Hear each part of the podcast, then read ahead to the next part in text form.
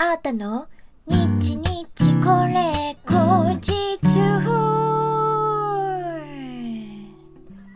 この番組は私シンガーソングライターあーたがひっそりゆったりお届けする一人語りラジオ番組です。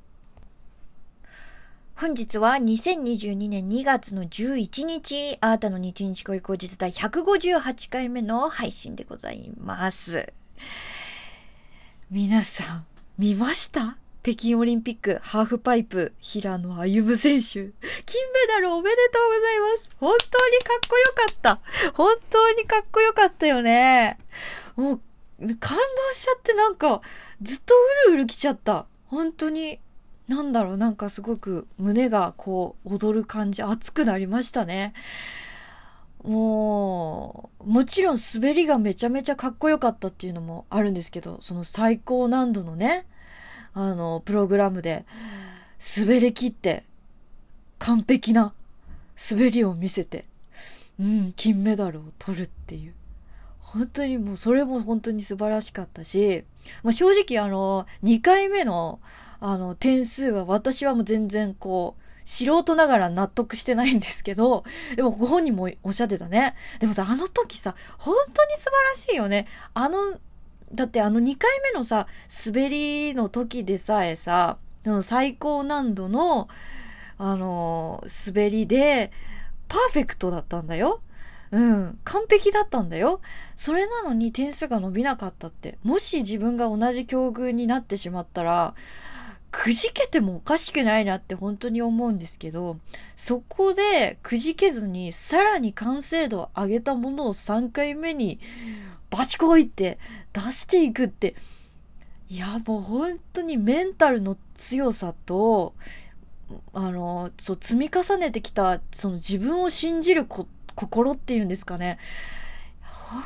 当に素晴らしいなって思って、かっこいいってなりました。もう人間的に本当にかっこよすぎて、あのーめちゃめちゃ勇気もらいましたね。うん。刺激をもらいました。うん。私も頑張ろうって本当に思いました。で夏もね、あのースケボーでね、まさかの二刀流でね、あの、しっかり結果も残されて、で、今回はそのスケボーの経験があったからこその滑りができたっていうのもご本人おっしゃっていて例えばその言ってたのはあの着地がねうまくいかなかったた時とかの体勢をリカバリーするその柔軟性っていうかその対応力、うん、もあのスケボースノボーだけじゃなくてスケボーのあのあの経験があったからこそっていうのをねおっしゃっててあーってなんかすごくこう自分が今頑張ってることとかと重なってすごくグッときてあ私がやってることも無駄じゃない気がするって。やっぱりもっとやっぱ信じて頑張ってみようってすごく思いましたね。今の私はあのまあ本業はね歌を歌うっていうことが一番ですけれどもあの体作りをね見直したりとかその姿勢だったりとかでダンスに挑戦してね体の使い方だったりその体でのリズムの取り方っていうのをあのプロに教わったりとか姿勢とか自分の見え方っていうのもね教わったりとかあとはあのまあね体力作りっていうこともあって筋トレしたりとかうん。見た目をきれいにしたいっていうのでそういったこの肌だったりうん、アレルギーが良くなるようにって一生懸命調べてたりとかあとは英語の勉強したり、うん、このねラジオとかもそうだし朗読も続けてたりとか本当にいろいろやっててもうひね人から見たらもしかしたらそんな暇があるんだったらそんな時間あるんだったらあのカバー一曲でも SNS に上げればいいのにとか YouTube 更新したり TikTok とかやったりとかすればいいじゃんとかって言われちゃってもおかしくないだろうなっていうぐらいあの一見ね遠回りなことをそうしてるんだけどでもあの私にはこれが必要だと思うって思って、あとはこう、人生、あの、私は歌がすごい好きだけど、歌が全てではないって思ってるから、例えば歌えなくなった時、あの、違うなってなった時、あの、歌しかなかったら、っていうのも思うんですよね。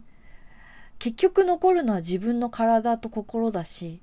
その時に自分に自信をも、本当の意味で自信、自分を大切にできるようにっていうこともあって、うん、今みたいな、そういう努力の仕方をしてるんですね。うん。でもやっぱり歌って心だから、そういう努力だったりとか、うんと、コンプレックスとかを乗り越えるっていうその過程も全部声に乗って歌の力になると信じてるんですよね。だから、あのー、頑張ろうって思ってるんですけれども、やっぱりちょっと途中でね、こんな回り道してさ、とか、もう、一緒にライブやってたようなアーティストさんがどんどんご活躍されて、どんどん上に行って、ああ、あのテレビ出てるんだとか、あの、私が出たいって思ってるラジオとか出てるんだとか、ねえ、すごいいっぱいやっぱ、あの、感じてね、うん、ちょっとくじけそうになったりとかも正直ね、たびたびあるから、今回のその平野歩夢選手みたいなあのああいう姿をね一流の姿を見せていただけるっていうのはなんか力もらえましたね。もっと信じて自分のこと信じてあの続けてやってみようってうんあのこれやってみたいなって思って始められる人も少ないしその中で始めたけど続けられる人っていうのもやっぱもっともっと少ないと思うんですよ。だから私は続けて、しっかり続けて、あの、いつか自分の身になるように、血と肉になるまで、何か自分が納得できる、その時まで、今、あの、磨いているものをやり続けたいなって、えー、思っています。はい。という感じで、ちょっと、えー、長くなりましたけれどもね。もう、とにかく、もう本当に素晴らしかった。もう一流のアスリート、な、アスリートだけじゃないね。あの、いろんな、あの、フィールドでこう活躍されている一流の方っていうのは、やっぱり、人間も素晴らしいんだなっていうのを改めて、えー、感じました。私も人間としても成長していけるように、あの、努力していきたいなと思います。音楽以外のこともね、いっぱいインプットして、素敵に素敵に、あの、なっていきたいなって思います。というお話でした。えー、さてさて、今日もですね、リスナーの方からギフト届いておりますのでご紹介いたします。ラジオネーム前田チャンネルさん、えー、応援してますのギフト、なんと今回も5ついただきました。いつもありがとうございます。えー、ラジオネームペイペイさん、お疲れ様ですのギフトありがとうございます。勝部さん、えー、応援してますとお疲れ様ですのギフトありがとうございます。上本大牛さん、えー、美味しい棒ありがとうございます。なおさん、えー、素敵ですねのギフトですね。これ面白い。ステーキの絵が描いてあって素敵ですねのギフトなんだね。えー、シャレが効いております。ありがとうございます。えー、そして西脇さん、応援してますのギフトを、えっ、ー、と、5つですね。ありがとうございます。5つもありがとう。えー、そして釣り船幕の内さん応援してますのギフトありがとうございます。